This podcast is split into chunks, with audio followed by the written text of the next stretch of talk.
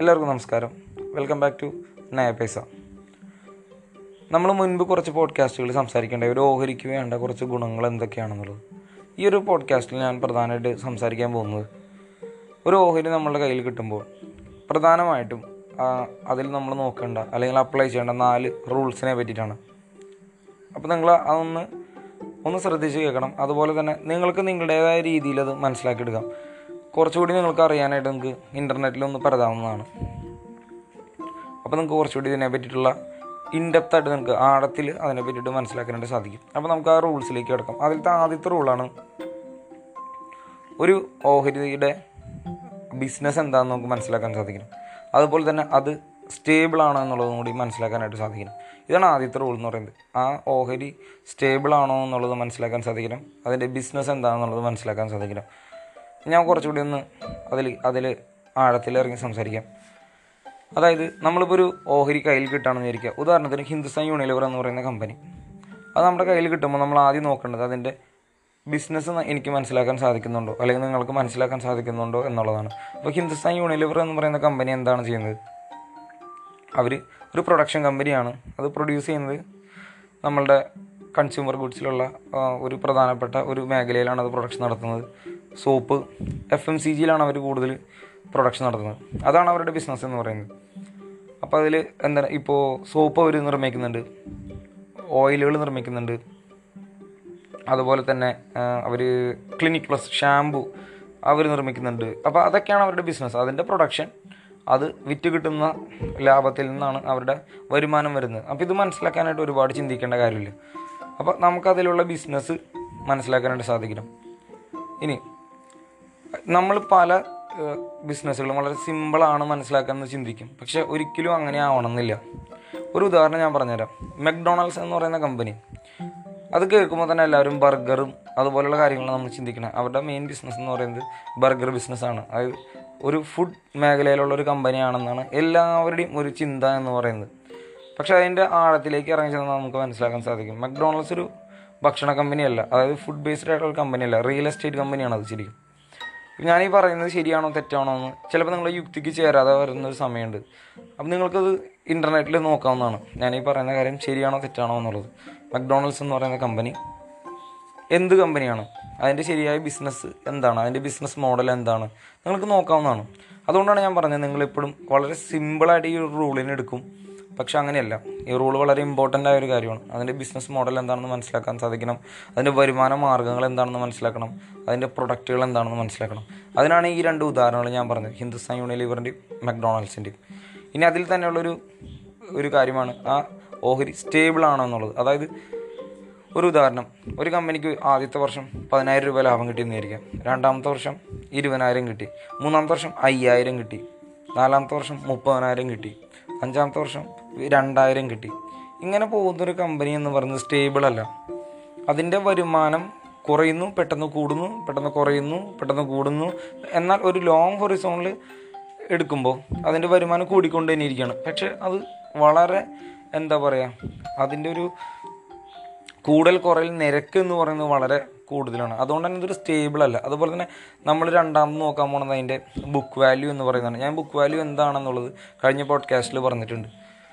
അപ്പോൾ അത് ലീനിയർ ആയിട്ടാണോ മേലോട്ട് പോകുന്നത്. അല്ലെങ്കിൽ ഇതുപോലെ തന്നെ ഒരു അഞ്ച് രൂപയായി പിന്നെ ഒരു എട്ട് രൂപയായി പിന്നെ ഒരു നാല് രൂപയായി പിന്നെ ഒരു ആറ് രൂപയായി പിന്നെ ഒരു ഒരു രൂപയായി. അങ്ങനെയാണോ അത് പോകുന്നത്? അല്ലെങ്കിൽ അഞ്ച് ആറ് ഏഴ് എട്ട് ഒമ്പത്. ഞാൻ പറയുന്നത് നേരെ കുത്തനെ കയറണം എന്നല്ല. പക്ഷെ ലീനിയർ ആയിട്ടാണോ ഒരു വിധം യൂണിഫോം ആയിട്ടാണോ മേലോട്ട് പോകുന്നത് എന്നുള്ളത് നമ്മൾ നോക്കണം. അത് പ്രത്യേകം ശ്രദ്ധിക്കണം. അതിന്റെ സ്റ്റേബിൾ ആണോ എന്നുള്ളത് നമ്മൾ വളരെയധികം ശ്രദ്ധിക്കണം. അതിൽ പ്രധാനമായിട്ട് എന്തിന്റെയൊക്കെ സ്റ്റെബിലിറ്റി നോക്കേണ്ടത് എന്ന് വെച്ചാൽ ഒന്ന് ഏണിങ്സിന്റെയാണ് E P S earnings per share അത് യൂണിഫോം ആയിട്ടാണോ മേലോട്ട് ഉയരുന്നത് എന്നുള്ളത് നിങ്ങൾ നോക്കണം. രണ്ടാമത്തെ കാര്യം എന്താണ് നോക്കേണ്ടത്?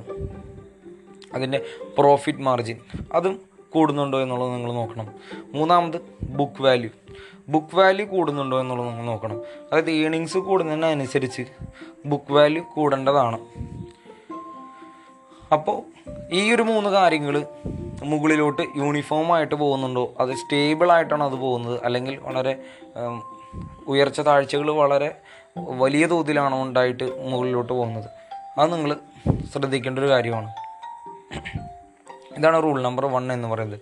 അതായത് ആ ഒരു ഓഹരി സ്റ്റേബിൾ ആയിരിക്കണം. രണ്ട് ആ ഓഹരിയിലെ പിൻപിലുള്ള കമ്പനിയുടെ എല്ലാ ബിസിനസ് കാര്യങ്ങളും നിങ്ങൾക്ക് അറിഞ്ഞിരിക്കണം. അതായത് എന്ത് ബിസിനസ്സാണ് ചെയ്യുന്നത്? അതിന്റെ പ്രൊഡക്ട്സ് എന്താണ്? അതിന്റെ വരുമാന മാർഗം എന്താണ്?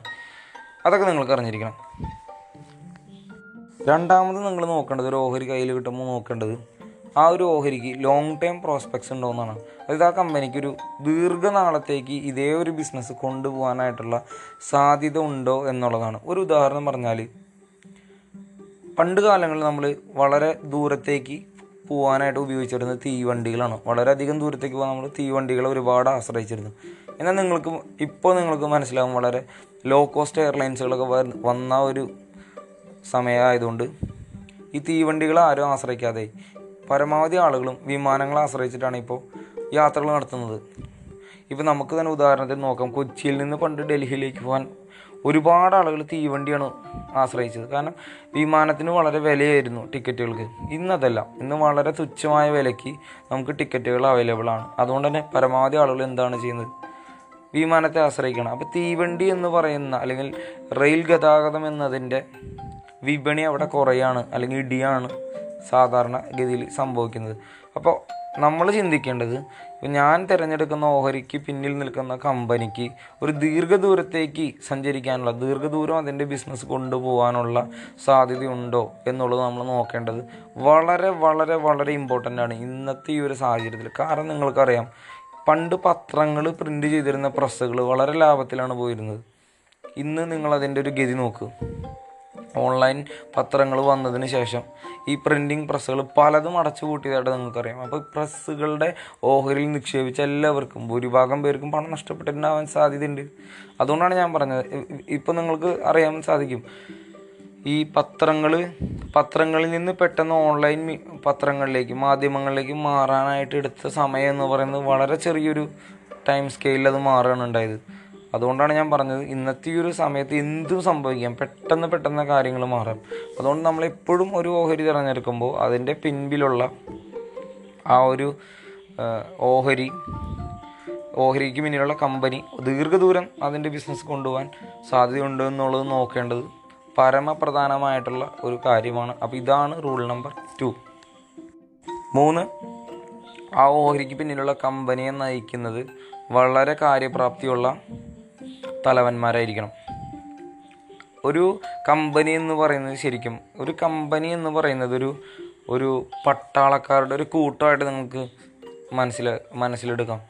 അതായത് ഒരു യുദ്ധഭൂമിയിൽ നിൽക്കുന്ന പട്ടാളക്കാരാണ് അവർ അവർ യുദ്ധഭൂമി എന്ന് പറയുന്നത് വിപണിയാണ്. വിപണി എന്ന യുദ്ധഭൂമിയിൽ നിൽക്കുന്ന പട്ടാളക്കാരാണ്. യുദ്ധം ചെയ്യാൻ വേണ്ടി നിൽക്കുന്നവരാണ് ഈ കമ്പനികൾ എന്ന് പറയുന്നത്. ഒരു കാരാൾപ്പടയാണ് നിങ്ങൾക്ക് മനസ്സിലാക്കാം. അപ്പോൾ അവരിങ്ങനെ മത്സരിച്ചുകൊണ്ടാണ് മത്സരിച്ച് യുദ്ധം ചെയ്യാണ്. ഒരു കാ ഒരു ഒരു ലക്ഷ്യം നേടുവാൻ വേണ്ടിയിട്ട് ആരോട് മറ്റുള്ള കമ്പനികളോട്. അപ്പോൾ യുദ്ധത്തിൽ ആര് ജയിക്കും അതറിയില്ല. ഈ യുദ്ധം ഇങ്ങനെ അവസാനമില്ലാത്തൊരു യുദ്ധമായിട്ട് നടക്കുകയാണ് കമ്പനികൾ തമ്മിൽ യുദ്ധം ചെയ്യും. അല്ലെങ്കിൽ വിപണിയോട് യുദ്ധം ചെയ്യും. അപ്പോൾ നമ്മളത് മനസ്സിലാക്കേണ്ടത് ഇതിന്റെ തലവന്മാർ നല്ലതാണോ എന്നുള്ളതാണ്. കാരണം തലവന്മാർ നന്നായി മാത്രമാണ് ആ യുദ്ധം ജയിക്കുള്ളൂ. തലവന്മാരുടെ കഴിവാണത്.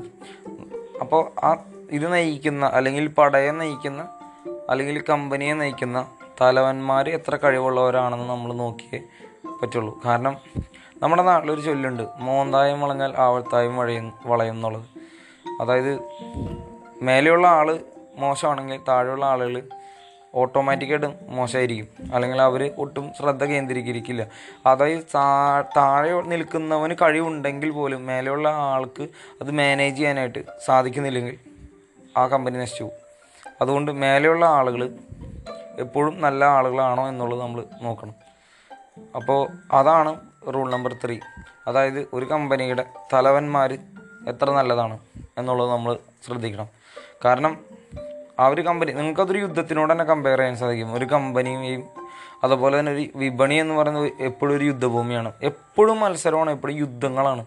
കമ്പനികൾ തമ്മിൽ യുദ്ധങ്ങളാണ് നടക്കുന്നത് സത്യം പറഞ്ഞാൽ നിങ്ങൾക്കറിയാം ഇപ്പോൾ ആ നമ്മൾ ഇപ്പോൾ ഞാനിങ്ങനെ കമ്പയർ ചെയ്തപ്പോൾ പല ആളുകളും ചിന്തിക്കുന്നുണ്ടാവും ഇതെന്ത് തരം കമ്പാരിസൺ ആണെന്നുള്ളത് നിങ്ങൾക്കറിയാം നമ്മളിപ്പോൾ ട്രേഡ് വാർ എന്ന് പറയുന്നൊരു സംഗതി കേൾക്കാൻ തുടങ്ങിയിട്ട് ഇപ്പോൾ ചൈനയായിട്ട് ഇന്ത്യ ട്രേഡ് വാർ ചെയ്തു എന്നൊക്കെ കേട്ടിട്ടില്ലേ? അപ്പോൾ അത് ആരോടാണ് അവർ മത്സരിക്കുന്നത്? അവർ രണ്ട് രാജ്യങ്ങൾ മത്സരിക്കുന്നത് തമ്മിൽ തമ്മിൽ മത്സരമാണ് വരുന്നത് അവിടെ. മറ്റവരുടെ പ്രൊഡക്ട്സ് നമ്മൾ എടുക്കാതെ ആ ഒരു മത്സ ആ ഒരു വിപണിയിൽ രണ്ട് രാജ്യങ്ങൾ യുദ്ധം ചെയ്യാണ്. ഡോമിനേഷൻ എടുക്കാൻ വേണ്ടിയിട്ട്. അവർക്ക് തലവന്മാരായിട്ട് നിൽക്കാൻ വേണ്ടിയിട്ട്. അപ്പോൾ എന്താണ്? ആ ലാഭം മുഴുവൻ ഒരു ആൾക്ക് തന്നെ കിട്ടാൻ വേണ്ടിയിട്ട്. നിങ്ങൾ അങ്ങനെ ഒന്ന് ചിന്തിച്ച് നോക്കണം അതിനെ. ശരിക്കും പറഞ്ഞാൽ വിപണിയിൽ നടക്കുന്ന ഒരു യുദ്ധം തന്നെയാണ്. എന്നാൽ അങ്ങോട്ടും ഇങ്ങോട്ടും നഷ്ടങ്ങൾ വരുന്നത് എന്തിന്റെയാണ് പണത്തിന്റെ അടിസ്ഥാനത്തിൽ സാമ്പത്തികമായ സാമ്പ സമ്പത്തിന്റെ അടി അടിസ്ഥാനത്തിലാണ് എന്ത് പറയുന്നത് നഷ്ടങ്ങൾ കണക്കാക്കുന്നത്. അല്ലാതെ ആളുകൾ മരിക്കുന്നുണ്ടോ എന്നുള്ളതല്ല. പക്ഷെ നിങ്ങളൊരു കാര്യം മനസ്സിലാക്കേണ്ടത് സമ്പത്ത് ഒരു രാജ്യത്തിന്റെ സമ്പദ്ഘടന വേറൊരു രാജ്യം തകർത്തു കഴിഞ്ഞാൽ അല്ലെങ്കിൽ ഒരു കമ്പനി വേറൊരു കമ്പനിയുടെ സമ്പദ്ഘടന തകർത്തു കഴിഞ്ഞാൽ ഓട്ടോമാറ്റിക്കായിട്ട് ആ കമ്പനിയുടെ നാശമാണ്. അതുപോലെ തന്നെ ആ ഒരു രാജ്യത്തിന്റെയും നാശമാണ്. നിങ്ങൾക്ക് മനസ്സിലാവുന്നുണ്ടോ. അപ്പോൾ അതൊരു യുദ്ധം തന്നെയാണ്. ആ ഒരു യുദ്ധം മൂലം സാധാരണക്കാരൻ പോലും അനുഭവിക്കേണ്ടി വരും. മനസ്സിലാവുന്നുണ്ടോ? ഞാൻ ഇത് പറയാൻ കാരണം നിങ്ങൾക്ക് അതിന്റെ ഒരു സീരിയസ്നെസ് മനസ്സിലാക്കാൻ വേണ്ടിയിട്ടാണ്. നമ്മൾ ഇങ്ങനെ പറഞ്ഞു പോകുമ്പോൾ ഒരു കഥ കേട്ട് പോകുന്ന പോലെ നിങ്ങൾ വിചാരിക്കരുത്. ട്രേഡ് വാർ എന്ന് പറയുന്നതൊക്കെ എന്താണ്? നമ്മ ഞാനൊരു മനസ്സിലാവാൻ വേണ്ടി നിങ്ങളോട് പറഞ്ഞാണ് ഞാൻ യുദ്ധത്തോട് കമ്പയർ ചെയ്യാനുള്ള കാരണം എന്താണെന്നുള്ളതാണ് ഞാൻ ഇവിടെ വിശദീകരിച്ചത്. ഓരോ കമ്പനികളും മറ്റു കമ്പനികളായിട്ട് വിപണിയിൽ യുദ്ധം ചെയ്യണം. യുദ്ധഭൂമി എന്ന് പറയുന്നത് വിപണിയാണ്. അപ്പോൾ അത് പിടിച്ചെടുക്കണം. വിപണിയെ പിടിച്ചെടുക്കണം എന്നുള്ളൊരു കൺസെപ്റ്റിലാണ് അവരൊക്കെ പട നയിച്ചുകൊണ്ടിരിക്കുന്നത്. അപ്പം പടത്തലവന്മാർ എപ്പോഴും അല്ലെങ്കിൽ അതിന്റെ തലവന്മാരെപ്പോഴും നല്ല വീരശൂര പരാക്രമികളായിരിക്കണം. അതായത് നല്ല കഴിവുള്ള ആളുകളായിരിക്കണം മുൻപിൽ ഉണ്ടാവേണ്ടത്. അതുമാത്രമാണ് ഞാനവിടെ ഉദ്ദേശിച്ചത്. ഇനി എപ്പോഴും ഒരു വസ്തു ഞാൻ നിങ്ങളോട് പറഞ്ഞു മൂല്യാധിഷ്ഠിതമായിട്ട് ചിന്തിക്കുമ്പോൾ നമ്മളെപ്പോഴും ഒരു ഒരു ഒരു സ്ഥലം വാങ്ങുമ്പോൾ നമ്മളെപ്പോഴും എന്താ ചെയ്യുക അതിന്റെ അടിസ്ഥാന വിലയ്ക്ക് താഴെ കിട്ടുമെന്നാണ് നമ്മൾ നോക്കുക ഒരു വണ്ടിക്ക് നമ്മൾ പതിനായിരം രൂപ ഒരു വാഹനത്തിന് നമ്മൾ പതിനായിരം രൂപ ഒരു ബൈക്ക് ആയിക്കോട്ടെ എന്തോ ആയിക്കോട്ടെ. പതിനായിരം രൂപയ്ക്ക് ബൈക്കൊന്നും കിട്ടുമെന്ന് ഞാൻ പറയുന്നില്ല. ഞാനൊരു ഉദാഹരണമായിട്ട് പറയുന്നതാണ്. പതിനായിരം രൂപയ്ക്ക് ഒരു ബൈക്ക് നമ്മൾ വില കാണുന്നുണ്ടെങ്കിൽ നമ്മളത് എണ്ണായിരം രൂപയ്ക്ക് കിട്ടുമെന്ന് നോക്കും. അല്ലെങ്കിൽ ഒന്ന് ട്രൈ ചെയ്ത് നോക്കും നമ്മൾ ആ ഇത് കിട്ടുമോ ഒന്ന് വില പറഞ്ഞു നോക്കും. ലാസ്റ്റ് ചിലപ്പോൾ നമ്മൾ ഒമ്പതിനായിരത്തിന് ഡീൽ ഉറപ്പിക്കും. അതുപോലെ തന്നെയാണ് ഓഹരി. ഇങ്ങനെ തുടർച്ചയായിട്ട് ആളുകൾ ഓരോ വിലകൾ ഇങ്ങനെ പറഞ്ഞുകൊണ്ടിരിക്കുകയാണ്. പക്ഷെ നമ്മളതിന് വാങ്ങണം എന്നുള്ളതില്ല. എന്നും വിപണി നമ്മൾക്കൊരു വില തരും. ആ വിലയിൽ ഞാൻ ഹാപ്പി ആവണമെന്നില്ല. അപ്പോൾ നമ്മൾ എന്ത് ചെയ്യണം? ഞാൻ പറഞ്ഞു അടിസ്ഥാന മൂല്യം കണ്ടെത്തിയിട്ട് അടിസ്ഥാന മൂല്യത്തിന് താഴെ നമ്മൾ ഇത് വാങ്ങാനായിട്ട് ശ്രമിക്കണം. എപ്പോഴും ഓഹരി വാങ്ങേണ്ടത് അടിസ്ഥാന വിലയ്ക്കും താഴെയാണ്. എന്നാലേ നമ്മൾ സേഫ് ഉള്ളൂ. അല്ലെങ്കിൽ നമ്മൾ ഇപ്പോൾ എന്താണ് ഉണ്ടാവുക ഈ നമ്മൾ വാങ്ങിയ വിലയിൽ നിന്ന് ഒരുപാട് ഇടിഞ്ഞു എന്ന് കരുതുക പിന്നെ തിരിച്ച് കയറിയില്ലെങ്കിൽ എന്തായിരിക്കും അവസ്ഥ? അല്ലെങ്കിൽ ആ ഒരു വിലയിലേക്ക് വന്നില്ലെങ്കിൽ. അല്ലെങ്കിൽ ഈ ഒരു കമ്പനിയുടെ ഉള്ളിൽ ഫണ്ടമെന്റൽസ് ആ കമ്പനിയുടെ അടിസ്ഥാനം അടിത്തറ വളരെ മോശമായ ഒരു കമ്പനിയാണെന്ന് വിചാരിക്കുക. ഇപ്പോൾ ഒരിക്കലും ഈ ഒരു വില മുന്നോട്ട് പോകാൻ സാധ്യമില്ല ഒരു വെറും ഒരു സ്പെക്കുലേഷന്റെ അടിസ്ഥാനത്തിലായിരിക്കും ചിലപ്പോൾ ആ വില അത്രയും വരെ വന്നത്. അപ്പോൾ നമ്മൾ എന്ത് ചെയ്യണം? എപ്പോഴും ഒരു കമ്പനിയുടെ ഓഹരി വാങ്ങുമ്പോൾ അത് വില കുറവിന് അടിസ്ഥാന വിലയ്ക്കും കുറവിനായിട്ടായിരിക്കണം നമ്മൾ കരസ്ഥമാക്കേണ്ടത്. അപ്പോൾ ഇത്രയും പറഞ്ഞു കഴിഞ്ഞപ്പോൾ നിങ്ങൾക്ക് ചിന്തിക്കേണ്ടാവും ഈ അടിസ്ഥാന വില എങ്ങനെ കണക്കാക്കുമെന്നുള്ളത്. അടിസ്ഥാന വില നമ്മൾ ഒരു കമ്പനിയുടെ അടിസ്ഥാന വില എങ്ങനെ കണ കണ്ടുപിടിക്കുന്നുള്ളത് ഞാൻ പിന്നീട് പറഞ്ഞുതരാം.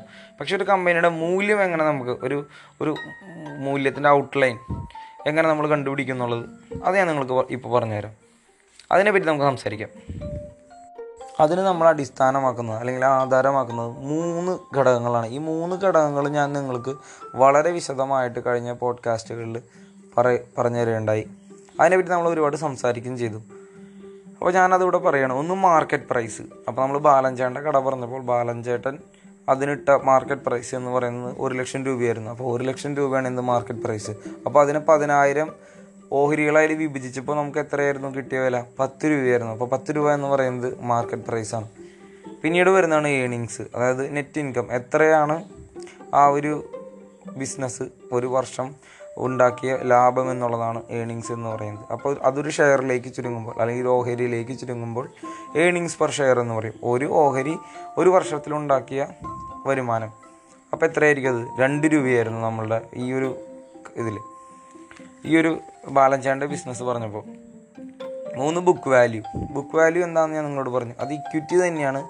ഇക്വിറ്റി ഡിവൈഡഡ് ബൈ അല്ലെങ്കിൽ ഇക്വിറ്റി ഹരിക്കണം. നമ്പർ ഓഫ് ഷെയർസ് ഔട്ട്സ്റ്റാൻഡിങ് അതായത് എത്ര ഷെയർസ് ഉണ്ട്? പതിനായിരം ഷെയർസ് ഉണ്ട്. ഇക്വിറ്റി എത്രയായിരുന്നു? ഏഴായിരം രൂപയായിരുന്നു. അപ്പോൾ ഏഴായിരം ഹരിക്കണം പതിനായിരം. എത്രയാണ് നമുക്ക് കിട്ടിയത്? എഴുപത് പൈസ. അപ്പോൾ എഴുപത് പൈസയാണ് ബുക്ക് വാല്യൂ അപ്പോൾ ഈ മൂന്ന് കാര്യങ്ങളിലും നിങ്ങൾക്ക് എന്തെങ്കിലും ഒരു മൂല്യം ഈ ബിസിനസ്സിന്റെ മനസ്സിലാക്കാൻ സാധിക്കുന്നുണ്ടോ എന്ന് നിങ്ങളൊന്ന് ചിന്തിച്ച് നോക്കിയേ.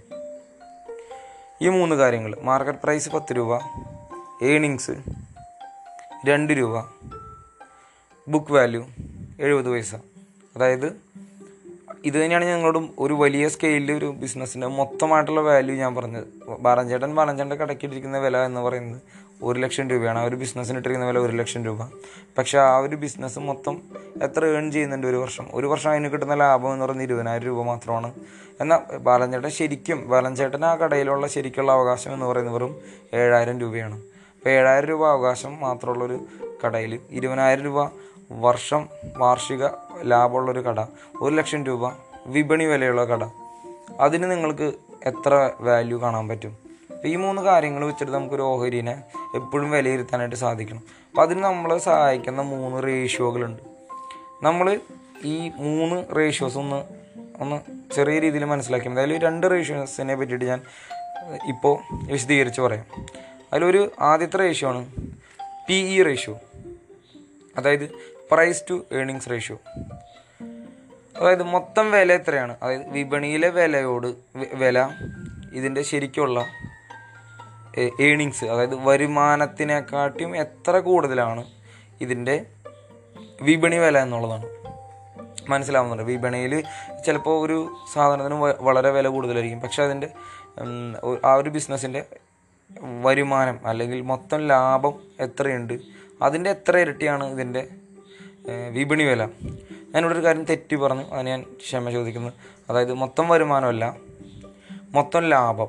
മൊത്തം ലാഭത്തിന്റെ അല്ലെങ്കിൽ നെറ്റ് ഇൻകത്തിന്റെ എത്ര ഇരട്ടിയിലാണ് അത് വിൽക്കപ്പെടുന്നത് വിപണിയിൽ? അപ്പോൾ നമ്മളുടെ ഈ ഒരു കേസ് എടുക്കുകയാണെങ്കിൽ അല്ലെങ്കിൽ ഈ ഒരു അവസ്ഥ ഈ ഒരു കാര്യം നമ്മൾ എടുക്കുകയാണെങ്കിൽ ബാലഞ്ചേട്ടന്റെ കട എടുക്കുകയാണെങ്കിൽ ബാലഞ്ചേട്ടന്റെ കടയ്ക്ക് ബാലഞ്ചേട്ടൻ ഇട്ടിരിക്കുന്ന വിൽപ്പന വില എന്ന് അല്ലെങ്കിൽ വിപണി വില എന്ന് പറയുന്നത് ഒരു ലക്ഷം രൂപയാണ്. മനസ്സിലാവുന്നുണ്ടോ? അതിന്റെ എന്താ പറയുക?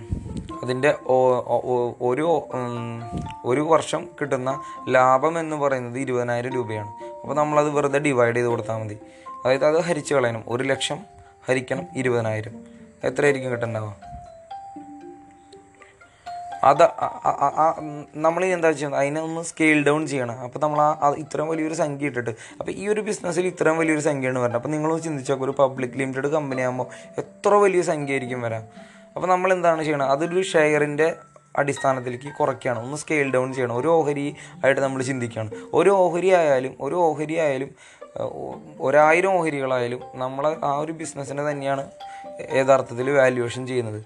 അപ്പോൾ അത് ഒരു ഓഹരിയുടെ ഇതിലേക്ക് ചിന്തിക്കുമ്പോൾ ഓരോ ഓഹരിയുടെ കാര്യത്തിലേക്ക് താഴ്ത്തി കൊണ്ടുവരുമ്പോൾ താഴത്തോട്ട് കൊണ്ടുവരുമ്പോൾ നമുക്ക് മനസ്സിലാവും പത്ത് രൂപയാണ് അപ്പോൾ വിപണി വില വരുന്നത്. കാരണം പതിനായിരം ഷെയർസ് ഉണ്ട് വിപണിയിൽ. അപ്പോൾ പത്ത് രൂപയുടെ ഒരു ഓഹരിയിൽ രണ്ട് രൂപയാണ് വരുമാനം. അപ്പോൾ നമ്മൾ ഒന്നും ചെയ്യേണ്ട പത്ത് ഹരിക്കണം രണ്ട്.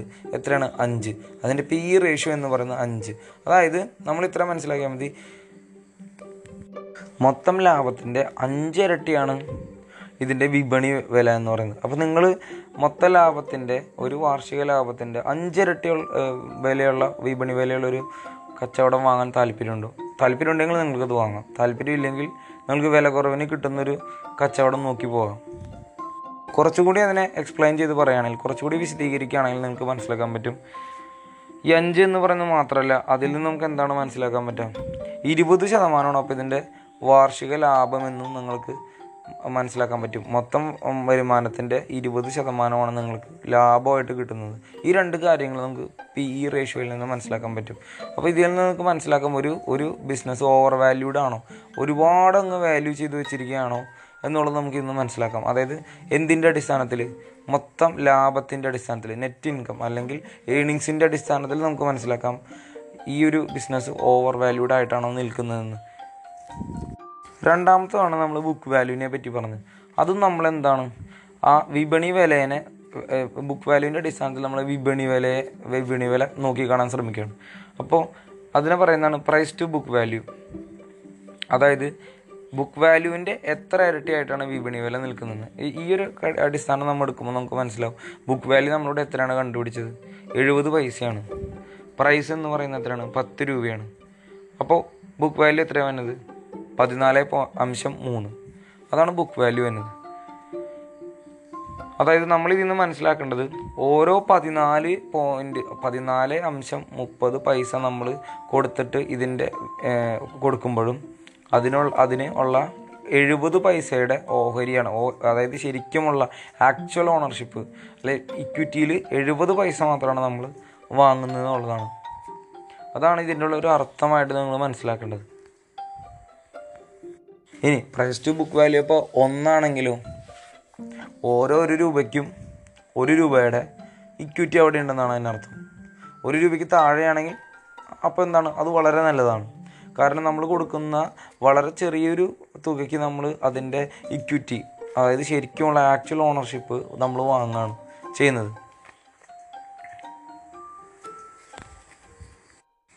ഇനി ഞാൻ സംസാരിക്കാൻ പോകുന്നത് ഏതൊക്കെയാണോ കുറച്ച് സേഫ് ആയിട്ടുള്ള price to book value price to book value പരമാവധി ഒരു അഞ്ചിന് താഴെ നിൽക്കുന്നതാണ് എപ്പോഴും നല്ലത്.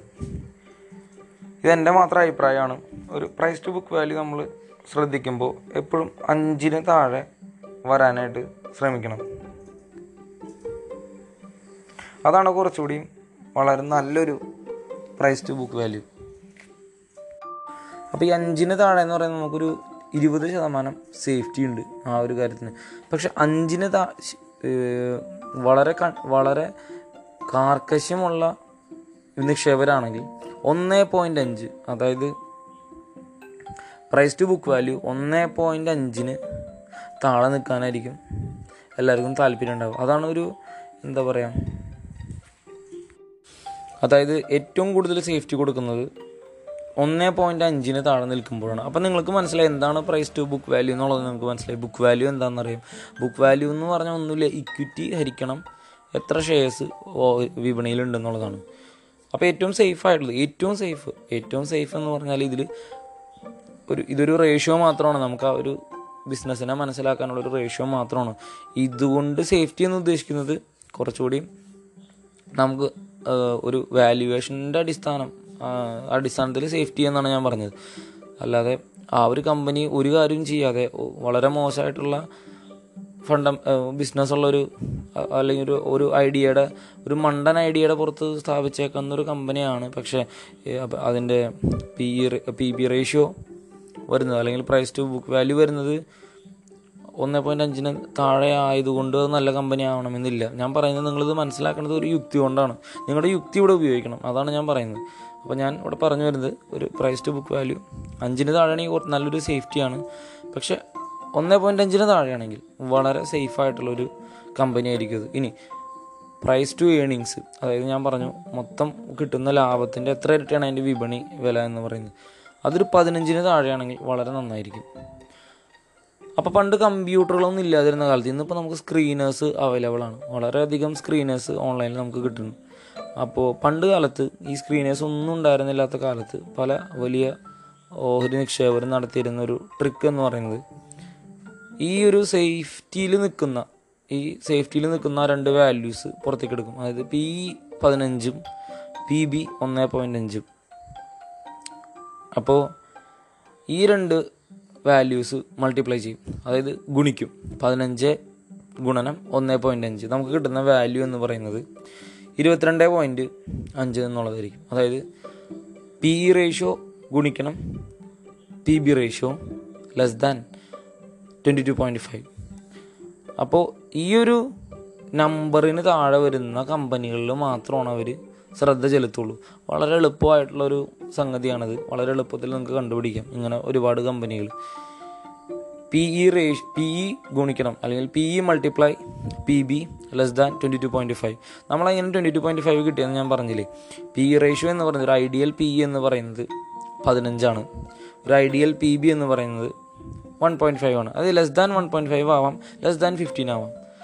അത് രണ്ടും കൂടി നമ്മൾ ഗുണിച്ചപ്പോൾ അല്ലെങ്കിൽ മൾട്ടിപ്ലൈ ചെയ്തപ്പോൾ നമുക്ക് എന്ത് കിട്ടി? ട്വന്റി ടു പോയിന്റ് ഫൈവ് അപ്പോൾ നമുക്ക് ഇതിൽ നിന്ന് മനസ്സിലാക്കാം പി ഇ ഇന്റു അല്ലെങ്കിൽ P E multiply P B less than twenty two point five ഇത് പണ്ട് കാലത്ത് ആളുകൾ ഉപയോഗിച്ചിരുന്നതാണ് കേട്ടോ ഞാൻ പറയുന്നത് വളരെ വർഷങ്ങൾക്ക് മുൻപ് ഈ സ്ക്രീനേഴ്സ് ഒന്നും കിട്ടാത്ത സമയങ്ങളിൽ അന്നത്തെ ഓഹരി നിക്ഷേപകർ ഉപയോഗിച്ചിരുന്നൊരു ട്രിക്കാണ് ഈ ഒരു നമ്പറിന് താഴത്തോട്ട് വരുന്ന കമ്പനികളിൽ മാത്രം ശ്രദ്ധ ചെലുത്തുക. അതിനെ പറ്റിയിട്ട് പഠനങ്ങൾ നടത്തുക.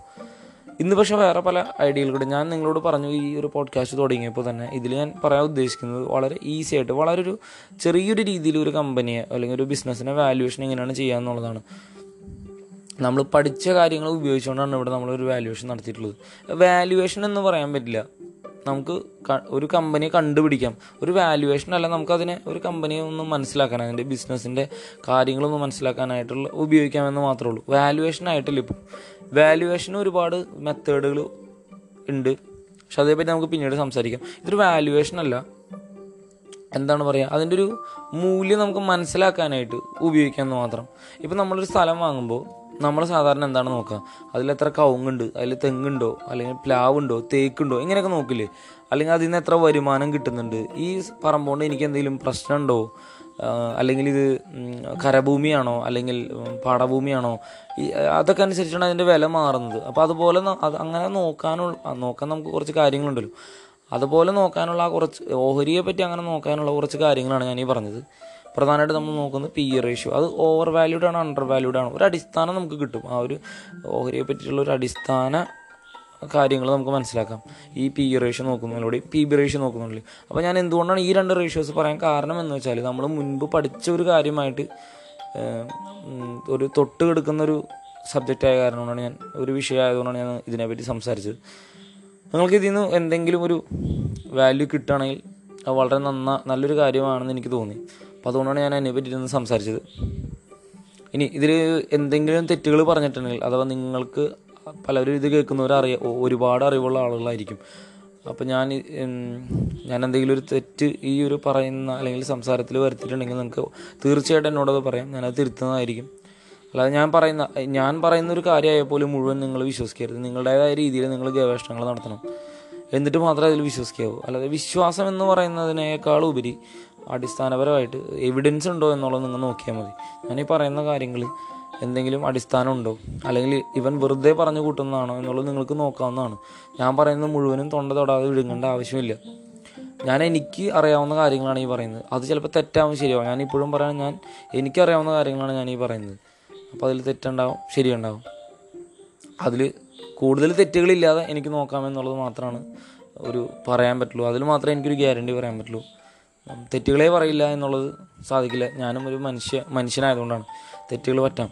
അപ്പോൾ തെറ്റുകളുണ്ടെങ്കിൽ നിങ്ങൾക്ക് തീർച്ചയായിട്ടും എന്നോട് പറയാം. ഞാനതിനെ മാനിക്കുന്നു ബഹുമാനിക്കുന്നു. ഞാനത് വീണ്ടും തിരുത്തി വീണ്ടും തെറ്റുകൾ കുറച്ച് കൊണ്ടുവരാനായിട്ട് ശ്രമിക്കുമെന്ന് ഞാൻ വിശ്വസിക്കുന്നു. അപ്പോൾ ഇത്രയും നേരം എന്നെ കേട്ടിരുന്ന എല്ലാവർക്കും ഒരുപാട് നന്ദി. ഒരു ശുഭദിനം ആശംസിക്കുന്നു. നമസ്കാരം. വീണ്ടും കാണാം.